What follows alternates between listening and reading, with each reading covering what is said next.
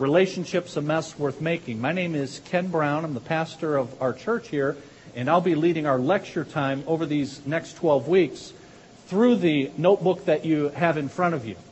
And if you will turn to the very first page in those notebooks that just has the title page on it. And I will mention something important about the subtitle. We've titled the series Relationships a Mess, Mess Worth Making.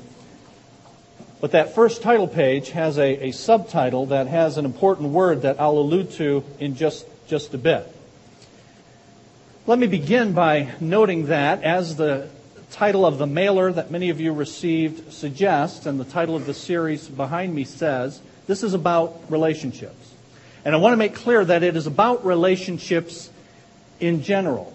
It is not about the marriage relationship, for instance, in particular. It is not, in particular, about the relationship between parents and children, or between coworkers, or between managers and employees. It's not about any relationship in particular. It is about relationships in general. And that's important, one, because this group is a mixed group of folks in different relationships. Some are married, some are not. And so a series that's devoted strictly to the marriage relationship would not be directly applicable to those who are not in a marriage relationship. But this series is about relationships in general. And there are two things that I know about you and your relationships because it's true of, of all of us. And the first thing is that we are all in all sorts of relationships. There are marriage relationships, and there are relationships with our children, and there are relationships at work, and relationships with neighbors, and with extended family. So I know already, even though I don't know everyone here, I already know that. You are in relationship. And so a series that is looking at what the Bible has to say about the topic of relationships in general then is applicable to every one of us because we're all in them. But here's the second thing I know about you, even if I don't know you. And that is, we all have trouble in our relationships from time to time. Relationships can, as the title of our series suggests, be messy. There are relationships and we are all in them, but they are very often messy. They are very often untidy. They are very often difficult. And part of the reason that you're here is because no doubt you have experienced that. Every last one of us has experienced the trouble that goes with the relationships that we are all in. Now, I have a confession to make to you, and that is that, as much as I hate to admit it, the truth is I contribute to the trouble in my relationships. My wife tells me this all the time but she's right. And it would be right to say that she contributes to the trouble in her relationships, whether with me or others. Because the fact of the matter is, every last one of us contributes something to the difficulty that is involved in our various relationships. All of us do. And I say that from the outset because it's important for you to be willing to admit that and confess that as I have to. I, you, contribute to the difficulty that is involved in our relationships. And we're going to flesh that out beginning today. The reason that I had you turn to that title page, the very first page in your notebook, says that the subtitle of this series is Change in Your Relationships. Now, that first word, change, is the C word. That can be scary. Many of you came hoping to get some ammunition for how to change somebody else. But if what I said is true, that I contribute to the trouble, the difficulty in my relationships, and you do also, then the change that's spoken of in that title, change in my, in our relationships, is not first about change in the life of somebody else. It's about how I can change in the midst of the relationships that I have. And so from the outset, it's important for you to settle on those two very important issues, to be willing to admit that you contribute, I contribute to the, the mess, the trouble that is our relationships. And then be willing to commit to changing yourself in the midst of your relationships. As we go, we will see principles that will help you help others change as well. But the first objective each of us is to have is to see ourselves, the trouble that we contribute to our relationships, and then be willing to make the changes that are necessary.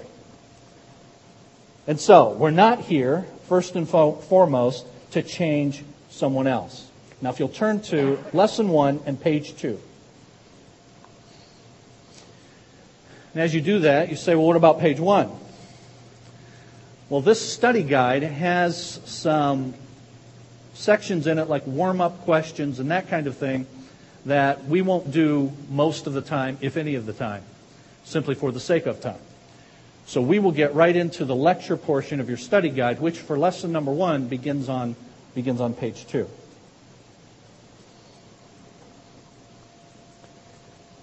And notice the first, uh, the top paragraph there that begins relationships can be messy. Relationships can be messy.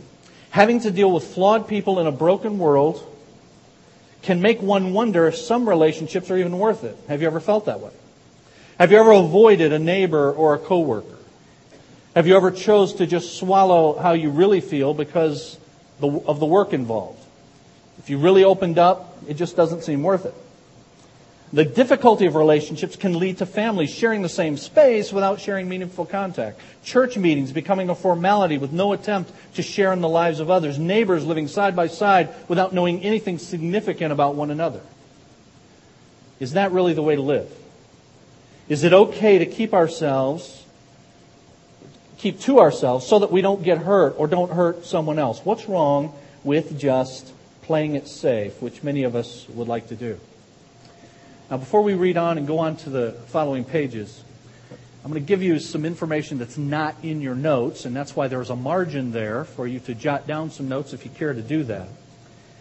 But the first thing that each of us needs to do in all of our relationships is to examine what I call what I bring to the table. What do you bring to the table? What do I bring to the table in my relationships? And what we all bring to the table in our relationships falls under three broad categories. So, what do I bring into this relationship? What do you bring? Three categories. First one is this nature, and I'll explain in a moment. But what do I bring? I bring my own nature into this. But there's a second category of things I bring into the relationship, and that is nurture. I bring my own nature into the relationship, but I also bring, and I'll explain what I mean by it, I bring my own nurturing into the relationship. And then the third category that I bring in, that we all bring in, is my desires. My desires. So the first thing each of us needs to do as we examine our relationships is to say to ourselves, what do I bring into this relationship? What do I come into this relationship with? And there are these three categories of nature and nurture and desires. And I'll explain what those are. When I do premarital counseling with a couple that's looking to be married, one of the things I try to do with them without calling it this is to do a baggage check.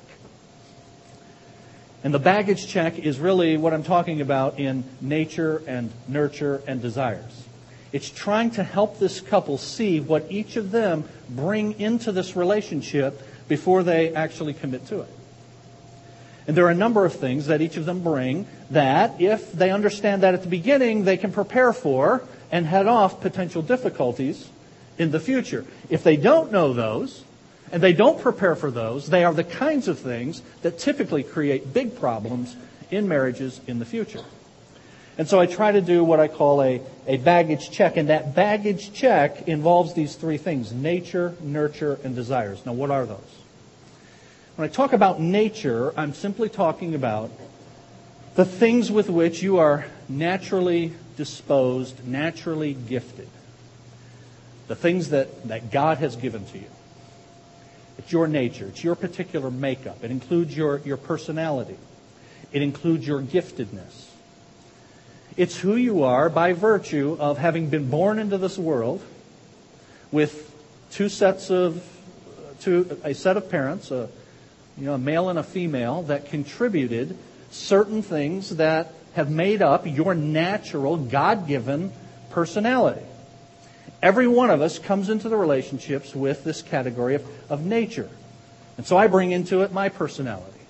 And whoever I'm in relationship with brings into it their personality and their giftedness. And so, by nature, you have people coming into relationship who are outgoing. It's just the way they are. They're wired that way. You have people coming into relationship who are introverted. They're more inward focused. It's just the way they're wired.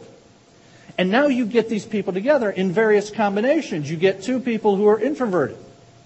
You get two people who are extroverted. You get one of each coming into a relationship, both bringing their baggage. What they bring to the table is their nature, which include, includes things like that. So, we say things like, opposites, what do we say? Opposites attract. That's what we mean. A lot of times, you know, a, a more introverted gal might be uh, attracted to a more extroverted guy or, or vice versa. And you, and you do find that a lot of times. But the truth of the matter is, our relationships don't always allow us a choice. It's not like a consumer transaction where I go into the store and say, I'll take one of these and two of these, leave these behind, or I'll take this one and try it out, I'll keep the receipt, though. There are some relationships that you come into, unlike if you had good premarital counseling and you can say, yes, this is a go, or no, it's not. The biological family you're in, you didn't choose. Or your workplace, especially in an economy like today, may not offer you a lot of options to move to another place. You're there with those people, and they bring their baggage, they bring what they have to the table, and that includes their nature. And so you are going to be in relationships with people who bring a different set of natural propensities to that relationship. Often different from, than what you have. And often contributing to the difficulty of getting along in our relationships. So we bring to the table three things. Nature is the first one our God given propensities, abilities, personality. The other one we bring is nurture. And by nurture, I mean how you were brought up, how you were taught, what you saw as to how relationships are to be pursued. You were brought up, you were nurtured a, with a particular approach toward conflict resolution toward how you talk to people, toward how, whether or not you show affection. And now you bring a couple of people into relationship. They're both bringing different baggage, different things to the table from the nurture category. And one grew up in a family, for instance, that hugs all the time. Every time you go to a family event, everybody's hugging everybody. You got somebody else who came from a more stoic kind of family. That was their nurture. We don't hug. And so they go to the first Thanksgiving event and they're being mobbed by people. And they're being hugged and they're sort of stiff. And how does the family interpret that stiffness? Oh, they don't like us. And immediately they start, the entire family starts on a change project now. For this poor soul who's bringing his or her baggage into that relationship but it's part of the nurture category. It was how he was raised. And so there are things like how do we, or whether we, display affection? Do we have family times together, and lots of them? Some do and some don't. That's going to affect how you come into any relationship. Whether or not people were in the presence of others generally quiet or loud. There are families that just everybody's talking and they can all hear each other at the same time and other people where we talk one at a time and we say, Excuse me. And so it's the more bombastic approach, it's the more chaotic approach, you've got the more orderly approach, but that's how you were raised. You bring nurture to it. And then there are, there are things, as part of your nurture, how you were brought up, that may, may be very painful that you bring into a relationship.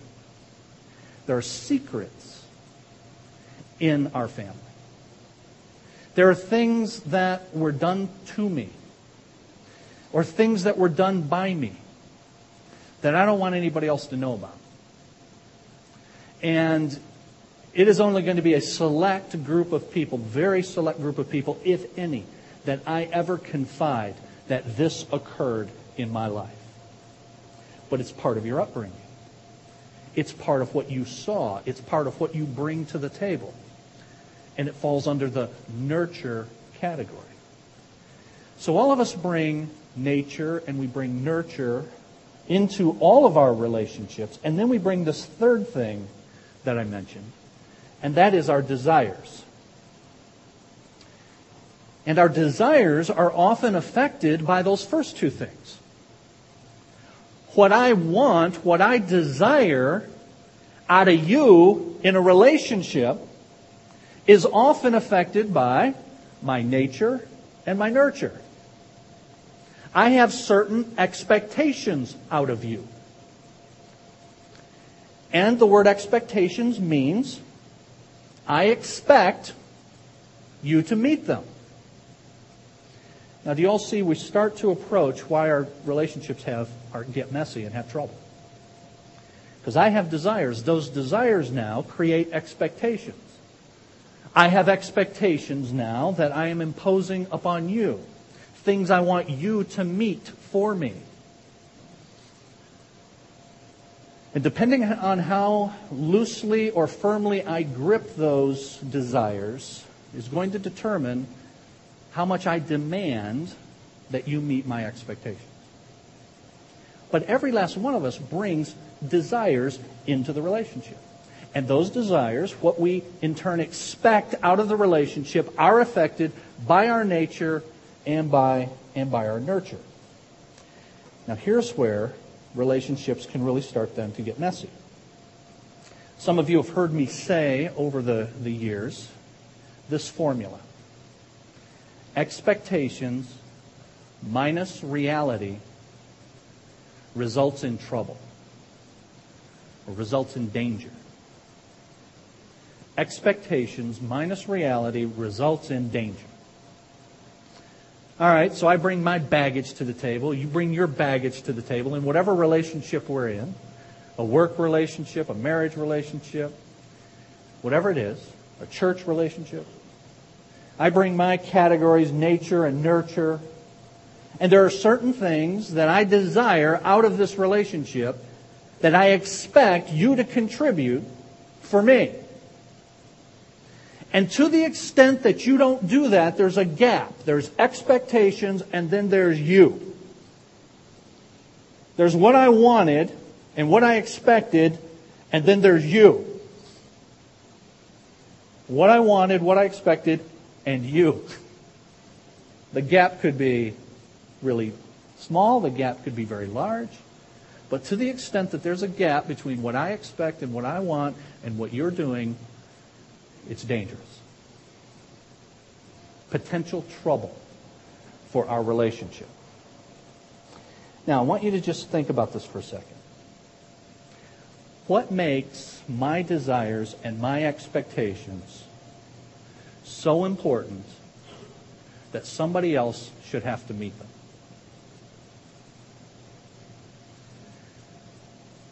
I mean, is there anything that really makes my desires and my expectations so important that it's incumbent on somebody else to meet them?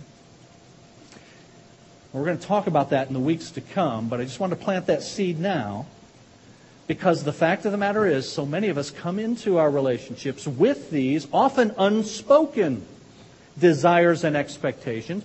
We expect somebody to meet the standard that we have created. And we believe, without ever challenging it ourselves or having it challenged by anyone else, that we have a God given right to have these expectations met.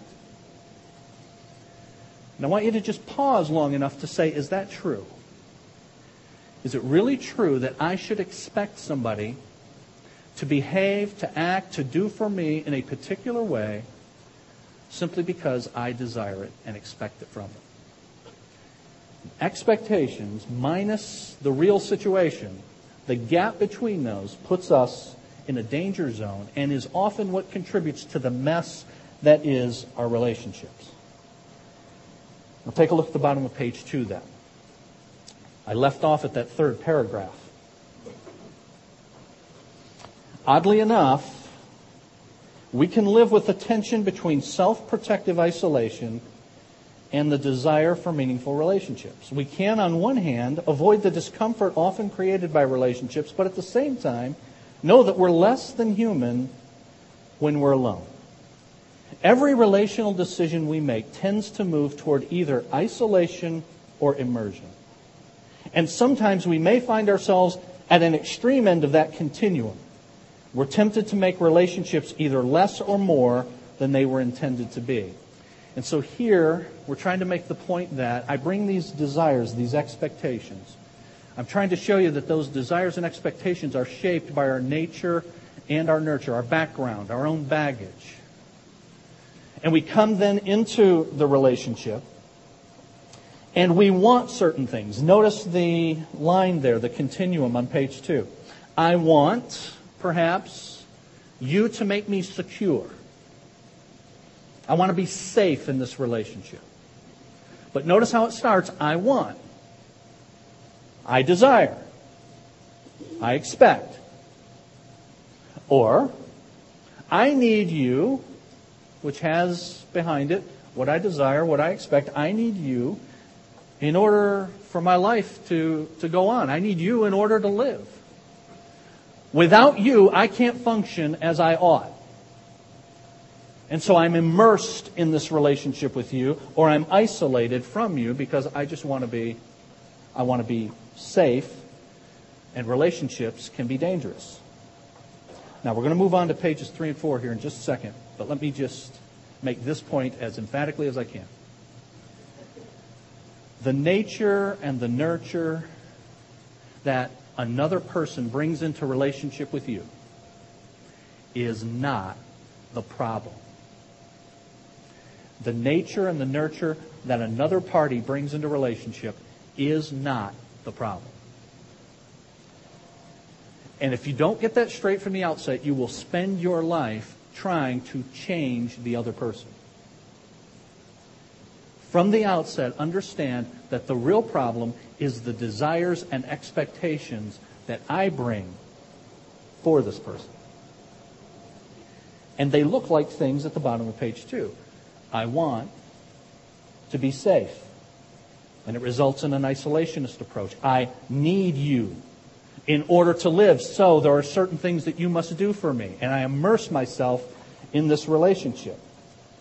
Now, what I'd like to do before we look at pages three and four is to just take a moment to pray.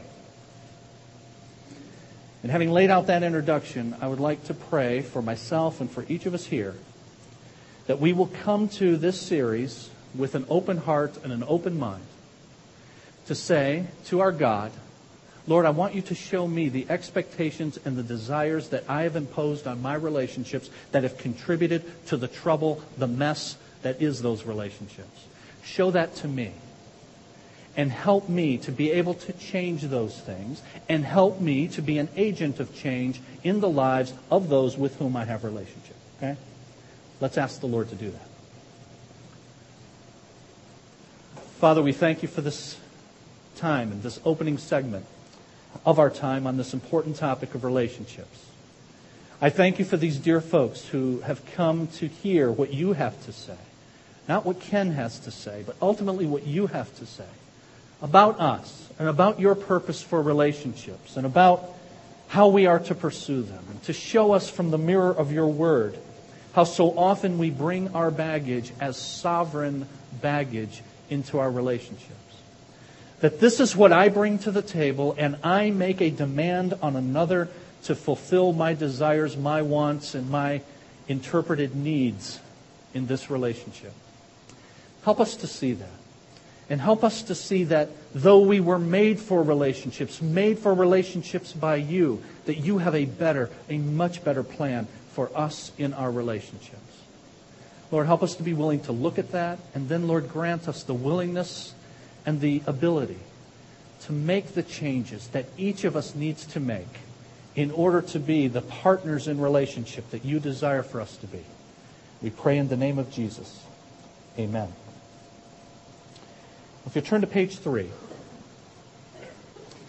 and in our remaining time, and throughout our 12 weeks, you're going to find that we are going to focus much of our attention on God and what God has to say about our relationships. Now, hopefully, that won't come as too much of a surprise to you since this series is sponsored by a church.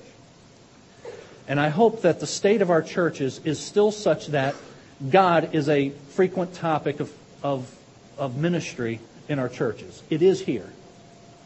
And so when you come here, we talk a lot about God, and we talk about how God has relevant, practical application to how you and I live every day, including in things like relationships.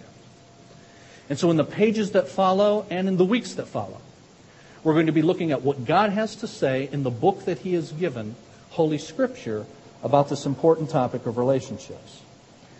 Now, I wonder if you would be willing to admit that very often we will acknowledge God as an important player in our lives, but we really live practically like atheists. Now, here's what I mean by that.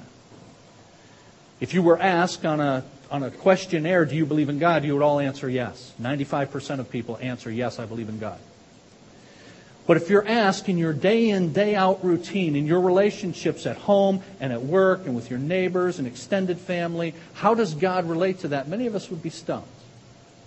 Because practically speaking, God doesn't play an important active role, active role in our relationships and in other areas of our lives. And so we want to break out of that practical atheism and show that not only do we believe in God in theory, but God is relevant in practice as well. So notice page three. You have these different ways that people approach relationship. They bring their nature, their nurture, their desires to it. They can tend toward one extreme of isolation, the other extreme of immersion, and you blend those together in various kinds of relationships. Let's look at some of those quickly. One type of relationship, then, that results is called the frustrated relationship. In this relationship, one person moves toward isolation because of their nature, nurture, desires. The other moves toward immersion. So you've got one of each. One dreams of being safe, the other dreams of being close and intimate. So practically, how does that look in, a, in that relationship? In things like a vacation. Notice the question. How would the perfect vacation look to each of these two types of people? Okay, so you got one who likes isolation and safety. The other one who wants immersion. And I have to have you to, to live. So you go on vacation, two people like that. The one who desires isolation may just want to sit and read and relax. The one who seeks immersion may want lots of activities to do together. We've got problems even on vacation, don't we? Well, you never want to do anything. We always want to run around and spend money. All I want to do is have a vacation.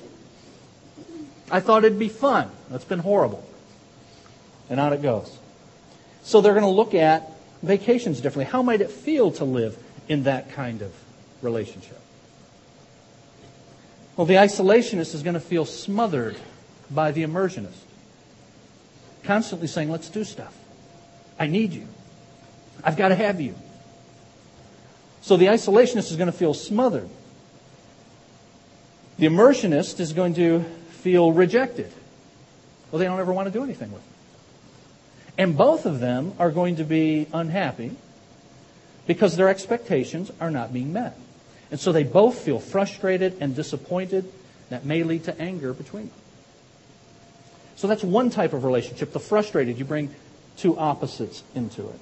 But the second one on page three is the enmeshed relationship. And here both people move toward immersion. Both parties are relationally dependent on the other. So they're both immersionists. They're both saying that I need you in order to survive. Both of them. You say, well, that one sounds, that one sounds better, but how would a vacation look like with, with that? Well, these are the people, uh, how, do I, how do I put this? You know, these are the people that uh, show too much public affection. And you hate being around them. They ignore other relationships because they're completely immersed in one particular relationship. And we've all probably known people like that. Perhaps we are people like that. So even on vacation, they might, they might ignore other important relationships. But how might it feel to live in that kind of relationship? Well, because they're so dependent, they're both immersed in the relationship, they can be very easily hurt when the other doesn't meet their expectation. That can lead them to be highly critical of each other. Look, don't you know I need you? I need you desperately. I can't live without you. I'm immersed in this relationship. And so everything you fail to do or everything you do that you shouldn't takes on a greater significance than it would otherwise. They can feel discouraged because no matter how hard they try, they never measure up to the other person's expectations. And it's exhausting because every offense is magnified and has to be dealt with in a major way. If you look on page four, there's a third kind of relationship, the isolated relationship. Both of the people that come into it are on the other extreme. They're both bringing their nature and nurture into it, which leads them to just want a safe relationship, an isolated relationship. So, how would the vacation look like for these people? Well, they could buy separate plane tickets to separate places. We don't even have to go together, as far as I'm concerned. Or if we do decide to go together, if nothing else for appearance's sake, they might spend a lot of time alone, each reading a different book, no doubt. And how might it feel to live in a relationship like that?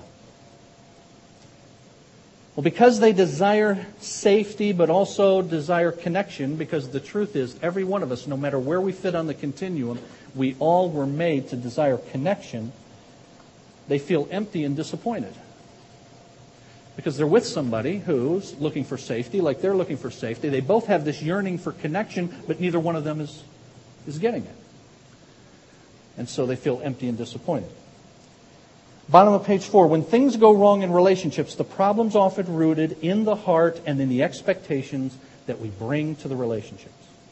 Whether it's our expectation for safety or for dependency. And this is why, friends, we need God's expectations for our relationships. What purpose does God intend relationships to serve? As persons created in the image of God, what should our relationships look like? Without a biblical model to explain the place relationships should have, we'll likely experience imbalance, confusion, conflicting desires, and in general, frustration. So, let's look at what God has to say about our relationships beginning on page 5. I'm going to read a passage of Scripture. If you have your Bible and you can juggle that, juggle that with your notebook, then feel free to turn to John 17.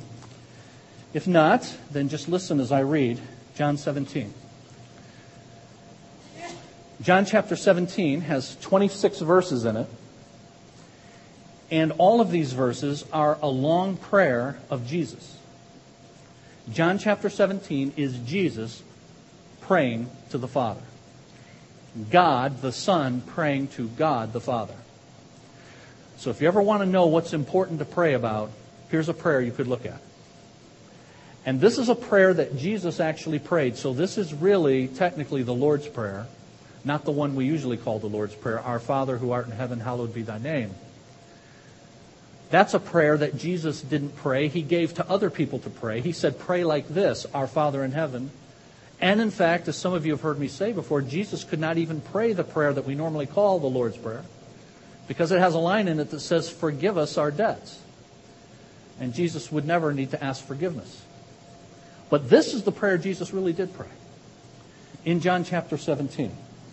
And it's an eloquent prayer. And down in verse 20, Jesus says this My prayer is not for them alone. I pray also for those who will believe in me through their message, that all of them may be one. Father, just as you are in me and I am in you. May they also be in us, so that the world may believe that you have sent me. Verse 22 I have given them the glory that you gave me, that they may be one as we are one. I and them, and you and me. May they be brought to complete unity, to let the world know that you sent me and have loved them even as you have loved me. Father, I want those you have given me to be with me where I am, and to see my glory, the glory you have given me because you loved me before the creation of the world. Righteous Father. Though the world does not know you, I know you, and they know that you have sent me. I've made you known to them, and will continue to make you known in order that the love you have for me may be in them, and that I myself may be in them. Now, what does this have to do with this issue of relationships? Well, if you listen carefully or read that carefully, you'll see that Jesus' concluding words in this beautiful prayer are all about unity and relationship and one another, are they not? And they are all about, first and foremost, a priority relationship. Priority in terms of time and priority in terms of importance that existed before you and I ever came on the scene. Before people were ever created, the one living and true God had relationship within himself between Father, Son, and Holy Spirit. And that's what Jesus is referring to when he says, This is the kind of love that you had for me before the creation of the world, and I want to share that with those you have given me, my followers. And I want to see that displayed in their relationships with each other and in their relationship with me. Now, there are a number of things that we can learn quickly from Jesus praying that kind of communal, relational prayer on our behalf. Page 5. For whom and for what is Jesus praying? Well, he's praying for all those who would come to believe in him, and I hope that is all of us here. And he prays for them to be unified, for them to be one. And so Jesus looks back on his ministry while he was on earth in this prayer and all that it was meant to accomplish. And he's looking forward to, in just a few days, going to the cross and what it's supposed to produce. And in the midst of that crucial moment in the earthly ministry of Jesus, he focuses on, of all things, relationships and unity amongst those who would become his followers. It shows you how important that is, doesn't it? And what is the model for community that Jesus sees for his people? It's the same communal, relational love that God the Father, God the Son, and God the Holy Spirit have and have had for each other. And this goes all the way back, friends, to Genesis chapter 1 and verse 26. Very first chapter in your Bible. Let us, let us make man in our image. And one of the aspects, one of the aspects of that image is that we were made to be relational people. We were made to be in community with others. So if God himself, bottom of page 5, is a community, what does it mean to be human then, made in God's likeness? It means that we were made to be social beings. And in Genesis chapter 2, after making the first man, the male, Adam, God looks and says, It is not good. You all remember that? It is not good for a man to be what? Alone. So I'll make another one for him. Now let me just make a quick comment about that. Most of the time, when we look at Genesis chapter 2 and verse 18, and the Lord says, It's not good for man to be alone, I will make a helper suitable for him, we assume that that's exclusively about marriage. It certainly, certainly, certainly includes marriage. He made a woman for the man, and he gave the first bride away to the first groom. That's all true. But it means more than just marriage. It means, in general, that God wanted a female to be paired with this male for them to be, do you remember he said, be fruitful and do what? Multiply. Because it's not good that man be alone. So, I want you all to do the work of generating more people. Most of those people will get married, but many will not. But even if you're not in a marriage relationship, it is still not good that man be alone.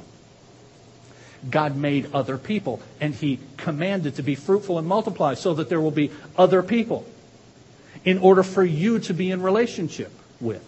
Every last human being made in the image of God is to be in relationship with other human beings. We are not to isolate ourselves. If you look on page six, in Christ's prayer, what is one of the main purposes? And in Jesus' prayer, one of the main purposes in community, in relationship, is that in that we show the glory or the, the character of God. In our proper relationships with one another, we show what God is like. Now that puts a lot of freight in those relationships, doesn't it? A lot of importance. Because conversely, if we don't pursue those relationships properly, we give a distorted view of what God is like. Look at this next question, middle page six. Why do we need Christ to be praying for us? Why do we need Jesus to pray for us? Well, here's why, friends.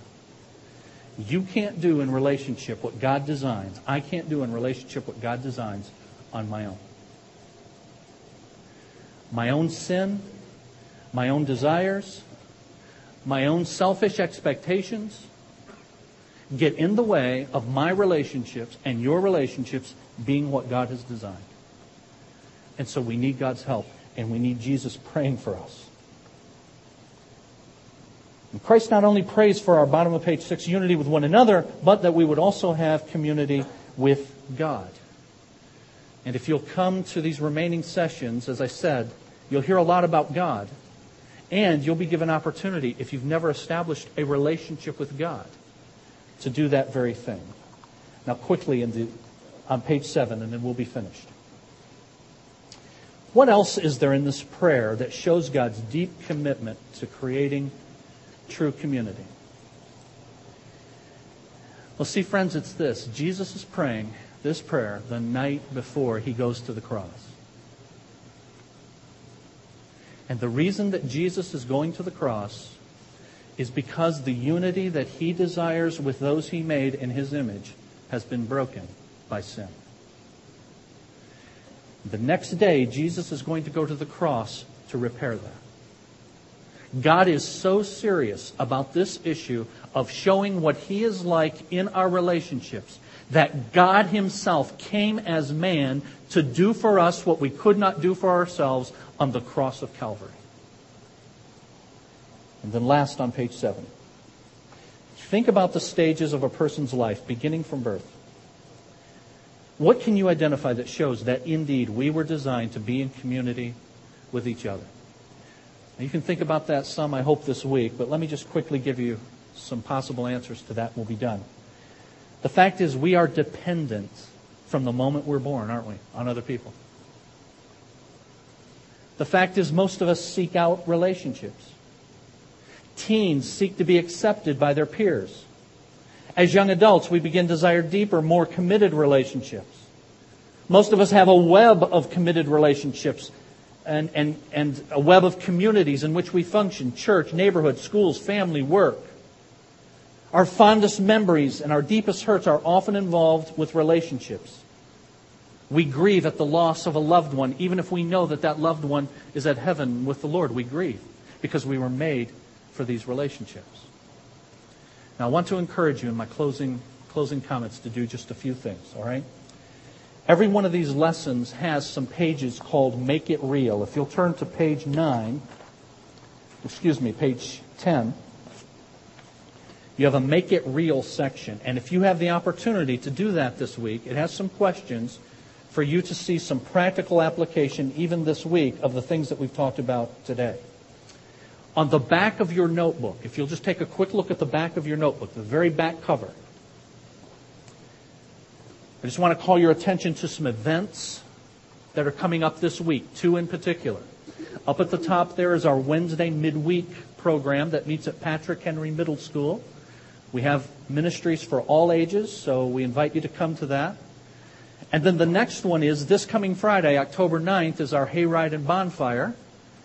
And that's going to be at the home of Tom and Tammy Burkhart. There are maps for that on our, on our information table to my far right. We would love to have you come to that beginning at 6.30 this coming week. All right? Let's pray, and we'll be finished. Father, we thank you again for this time. And we ask you, Lord, to do the things that we asked of you earlier in our time together. And we pray that these sessions together will be profitable for us in this life, but not only in this life, but the life to come. And we pray that they, that the, what we learn and put into practice out of these sessions may be used to reflect your character in our relationships. After all, that was the very reason for which you made us as relational beings. Go with us this week as we seek to begin, even now, to put some of these principles into practice. We ask you to grant us safety and bring us back next Sunday. We pray in the name of Jesus. Amen.